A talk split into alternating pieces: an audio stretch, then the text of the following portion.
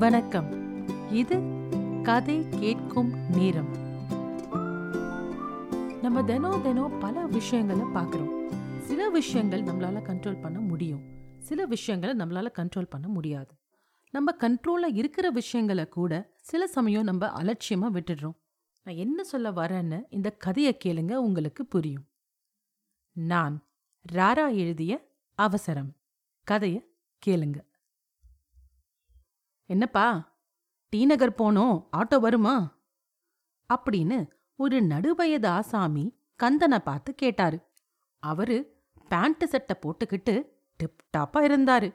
கொஞ்சம் பெருத்த சரீரம். சிவந்த மேனி. பார்க்க கொழு முழுன்னு இருந்தாரு. கந்த அவரையே உத்து பார்த்தான்.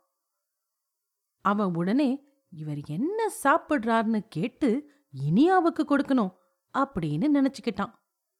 இனியா கந்தனோட ஒரே பொண்ணு.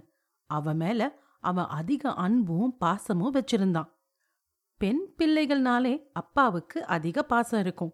கந்தனுக்கு அவன் வாழ்வே இனியாவை சுத்தி தான் இருந்தது. இனியாவுக்கு பத்து வயசு.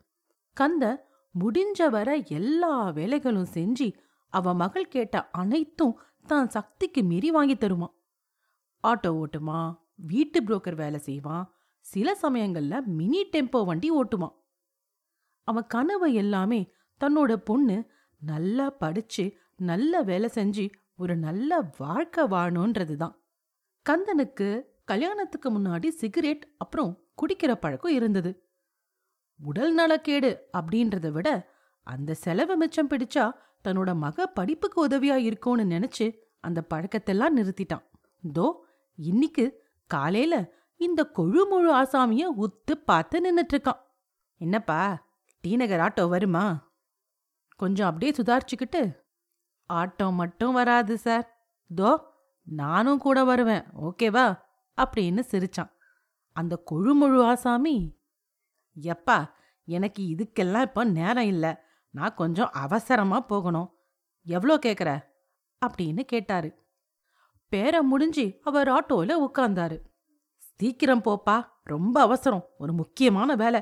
மேல கொஞ்சம் காசு போட்டு தரேன். அப்படின்னு அந்த ஆசாமி கந்தனை துரிதப்படுத்தினார். காசு அதிகம்னு சொன்ன உடனே கொஞ்சம் வேகமா ஓட்ட ஆரம்பிச்சான் கந்தன். வளைஞ்சி நெலிஞ்சி என்னமோ ஒரு போட்டியில கலந்து ஓட்டுறது மாதிரி ஓட்டுனா வண்டிய. அந்த ஆசாமி கந்த வேகத்தை பார்த்து கொஞ்சம் மிரண்டு தான் போனாரு. இருந்தாலும் என்ன அவசரமோ தெரியல. வேகத்தை குறைக்க சொல்லல.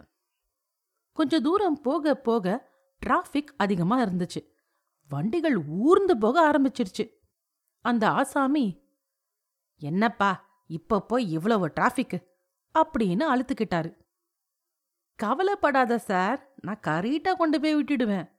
அதிக பணம் கிடைக்கும்ன்ற எண்ணம் அவனை இப்படி சொல்ல சொல்லுச்சு. அப்போ ஒரு சைரன் ஒளி தூரத்துல இருந்து கேட்டுது. நல்ல டிராஃபிக்கு. இதில் இந்த வண்டி வேற வந்துருச்சு. அப்படின்னு சலிச்சுக்கிட்டான் கந்தன். எறும்பு இனிப்ப மொய்த்தா கூட நடுவுல ஏதாவது இடம் கிடைச்சா கிடைச்சிடும் போல. ஆனா இந்த வண்டிகள் இடையே இடமே இல்லை. ஆம்புலன்ஸ் வருவதை பார்த்த போலீஸ் டிராஃபிக்கை கொஞ்சம் கட்டுப்படுத்த எண்ணி பக்கத்து சிக்னல் வண்டிகளை நிறுத்திட்டு இந்த ஆம்புலன்ஸ் இருக்கிற பக்கம் வண்டிகளை முன்னே விரைஞ்சு அனுப்பிச்சாங்க. ஆம்புலன்ஸ்க்கு பல பேர் வழிவிட்டு வண்டிகளை ஓரங்கட்டினாங்க சில பேர் ஆம்புலன்ஸை பெரிதாக சட்டை செய்யாம முந்திக்கிட்டு போனாங்க. அவங்கள கந்தனும் ஒருவன். அவனும் முந்திக்கிட்டு தான் போனான். அந்த குழுமுழு ஆசாமி அவர் சொன்ன இடத்துல இறக்கி விட்டான் கந்த. அவரும் சொன்னது போல அதிக பணம் தந்தாரு. காலையில சவாரி முடிச்சிட்டு மதியம் சாப்பிட வீட்டுக்கு போனா கந்த. அவ மனைவி அஞ்சல இன்னும் சமைச்சு முடிக்கல. குழம்பு கொதிச்சிட்டு இருந்தது ஏண்டி நான் மத்தியான சாப்பாட்டுக்கு ஊட்டாண்ட வருவேன்னு உனக்கு தெரியாது? அப்பால இப்படி பண்ற? சோறு வச்சியா? கடுகடுப்பா கேட்டான் கந்த. ஐய நீ வருவேன்னு நல்லா தெரியும். ரேசன்ல இன்னைக்கு ஒரே கியூவு. கொஞ்ச நேரம் ஆயிடுச்சு. நல்லா கண்ணை வச்சு பாரு சோறு வடிச்சிட்டேன். குழம்பு அஞ்சு நிமிஷத்துல கோச்சிடும் தோ இரு. இப்பதான் புளிய கரைச்சி ஊத்திக்கிறேன். அப்படின்னு அஞ்சல சொன்னான் தனக்கும் இப்படி ஏதாவது ஒரு காரணம் சொல்லு. சரிதான். இனியாவுக்கு மதியம் என்ன கட்டி கொடுத்த? அவளுக்கு ரொட்டியும் ஜாமும் கொடுத்தேன். இப்படி அஞ்சல சொன்னதும் கந்தனுக்கு சுருன்னு கோவம் வந்தது. இன்னாது? ரொட்டியும் ஜாமுமா? தெரியாம தான் கேக்குறேன். உனக்கு அறிவு இருக்குதா இல்லையா? வாரத்துக்கு ஒரு நாள் ரொட்டி குத்தா பரவாயில்ல. தினாமுமா கொடுப்ப. குழந்த பாவண்டி உன் சோம்பேறித்தனத்துக்கு ஒரு அளவே இல்லையா? உன்னை சொல்லி புரோசனம் இல்லை. உன்னை அத்தை பொண்ணுன்னு கட்டிக்கணும் பாரு. என்ன சொல்லணும்? கண்ணை இப்படி சொன்ன உன்னை அஞ்சலை விசும்ப ஆரம்பிச்சா. ஏயா எனக்கு பத்து நாளாக உடம்பு சரியில்லை. உனக்கு தெரியும்ல? காய்ச்சல் வந்து உடம்பெல்லாம் வலிக்குது. காலையில எழுந்திருக்கவே முடியல. இருந்தும் எல்லா வேலையும் தோ தனியாலாம் பார்க்குறேன் நீ என்னன்னா இப்படி பேசுற? உன் பொண்ணை பத்தி கவலைப்படுறது தப்பில்லையா? ஆனா என்னை பத்தியும் கொஞ்சம் கவலைப்படு. நானும் மனுஷிதான். விசும்பல நிறுத்தாம சொன்னா அஞ்சல. ஐய அஞ்ச அஞ்ச. செல்லமே அழாத. ஏதோ பசியில பேசிட்டேன். போயா. அஞ்சையாவது பூஞ்சையாவது. உனக்கு என் மேல துளி கூட பாசமே இல்ல. ஏண்டி இப்படி பேசுற? உனக்கு பிடிக்கும்னு தான் ராஜாமா பொட்ல கடையில சுட சுட பொக்கோடாவும் பூந்தி லட்டும் வாங்கி வந்துக்கிறேன். இப்படி சொன்னா கந்த.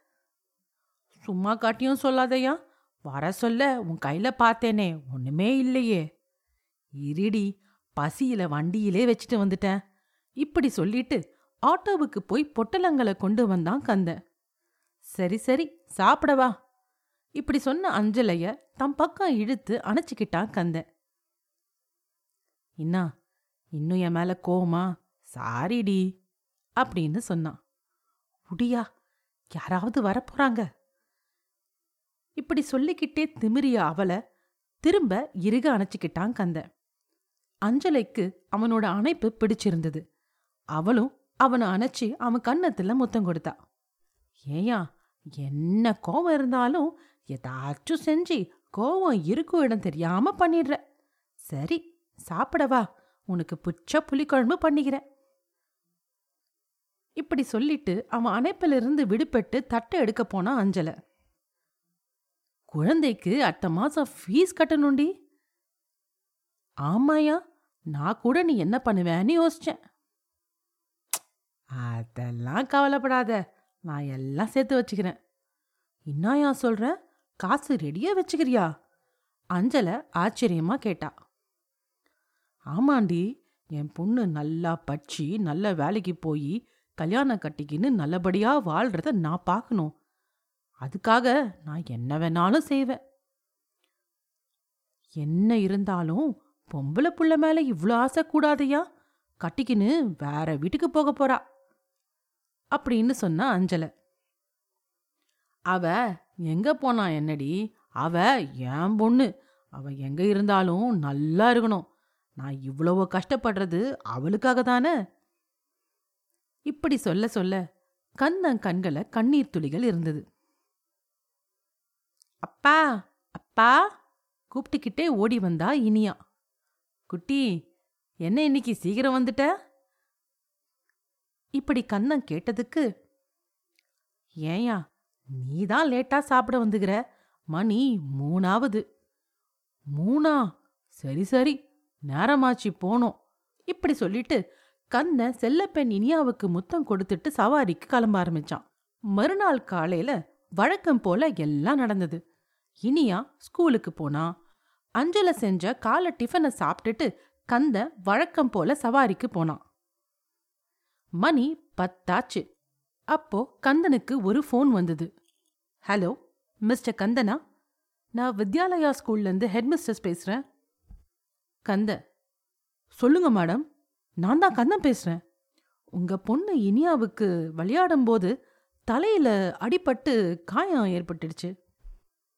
இதை கேட்ட உடனே துடிச்சு போனா கந்த. என்ன? என்ன ஆச்சு? நான் ஸ்கூலுக்கு பக்கத்தில் தான் இருக்கேன். தோ வரேன். அவசரமா ஆட்டோவை ஓட்டிக்கிட்டு போனான். ஸ்கூல் கிட்ட போன உடனே ஒரு ஆம்புலன்ஸ் அங்கிருந்து கிளம்புறத பார்த்தான் கந்த. உடனே அங்க போனான். அங்க இருந்த ஆசிரியர் இனியா அப்பாவா? தோ ஆம்புலன்ஸ்ல தான் இருக்கா இனியா? ஹாஸ்பிட்டலுக்கு கூட்டிட்டு போறாங்க. இத கேட்ட உடனே ஆம்புலன்ஸ் பின் ஆட்டோவை ஓட்டிக்கிட்டு போனா கந்த. இன்னிக்கு எந்த சைரன் ஒலி அவனுக்கு தேவையில்லாத ஒலியா இருந்துச்சோ எதுக்கு அவன் வழி விடாம போனானோ? எந்த ஒளி அவனுக்கு வெறுப்பை ஏற்படுத்திச்சோ? இன்னிக்கு அதே ஒளி அவனுள்ள ஏற்படுத்திய உணர்வுகளை சொல்ல வார்த்தைகளே இல்ல. பதட்டம் சோகம் அழுகை வேதனை தவிப்பு இது எல்லாத்தையும் விட அளவில்லாத அவசரம். ஆம் அவசரம். பல அவசர சந்தர்ப்பங்களை அவன் கடந்து வந்திருக்கான். ஆனா இந்த அவசரம் உண்மையாகவே உயிர் போற அவசரம். தன் மகள் தன் உயிர் தன்னை விட்டு பிரியக்கூடாதுன்ற அவசரம். மணி பத்து இருபது ஒரே டிராஃபிக் வண்டிகள் எல்லாம் ஊர்ந்து போயிட்டு இருந்துச்சு வண்டிகள் வேகமா நகராதா? அவசரத்தை புரிஞ்சுக்கிட்டு வழிவிட மாட்டாங்களா? அப்படின்னு மனம் ஏங்குச்சு கந்தனுக்கு. கண்கள்ல நீர் துளிகள் சில நாட்கள் கழித்து. அப்பா நான் ஸ்கூலுக்கு போயிட்டு வரேன்ப்பா இனியா சொன்னான் பத்திரமா போடா தங்கம் பத்திரமா ஜாக்கிரதையா விளையாடணும் அப்படின்னு கண்ணன் சொன்னான் அன்னிக்கு இனியா தலையில காயம். எப்படியோ சீக்கிரம் கூட்டிக்கிட்டு அவசர சிகிச்சை பிரிவில் அவளை சேர்த்து சிகிச்சை அளிச்சு காயத்தை குணப்படுத்தினாங்க. இன்னிக்கு மீண்டும் அவ பள்ளிக்கு போறா. கந்தனும் ஆட்டோ ஓட்ட கிளம்பினான். என்னைக்கும் மாதிரி டிராஃபிக் மீண்டும் ஆம்புலன்ஸ் சைரன் ஒளி இப்போதோ கந்தனுக்கு கவலை வந்துருச்சு. யாருக்கு என்ன அவசரமோ நினைச்சான். உடனே ஆட்டோவை ஓரங்கட்டி ஆம்புலன்ஸுக்கு வழிவிட்டான் பின்னால வந்து கொண்டிருந்த வண்டியையும் ஓரங்கட்ட சொன்னான்.